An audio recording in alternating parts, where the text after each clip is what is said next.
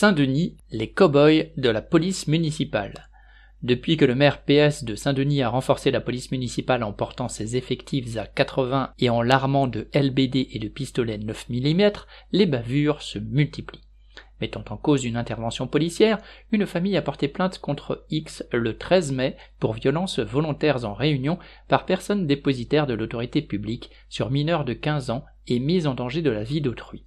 La famille appuie sa plainte par une vidéo venant d'un habitant d'un immeuble voisin. Les faits remontent à février dernier, au moment de la Coupe d'Afrique des Nations. Des supporters sénégalais ayant décidé de faire la fête, la police municipale a exigé que le rassemblement ait lieu sur la place de la gare.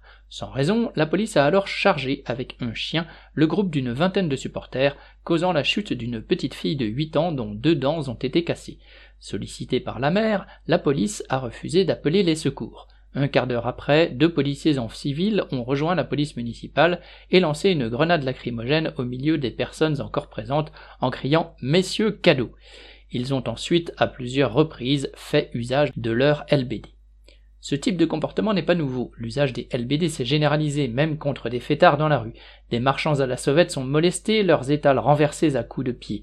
Interpellé à plusieurs reprises, le maire couvre systématiquement les agissements de ses policiers, même lorsque ces derniers mettent en danger des enfants. Ainsi, la police municipale, aidée par la gendarmerie, a organisé des planques dans le centre de loisirs des Gueldres, qui jouxte une école maternelle. En représailles, dans la nuit du 3 mai, des dealers ont mis le feu au centre, provoquant l'émoi des parents. Le maire a reçu les éducateurs très inquiets pour leur répondre que la police se ferait encore plus visible aux abords de l'école et serait amenée à rentrer dans les locaux. De nombreux habitants se demandent qui va les protéger des agissements de cette police municipale qui joue avec la sécurité des habitants. Visiblement, ce ne sera pas le maire. Correspondant lutte ouvrière.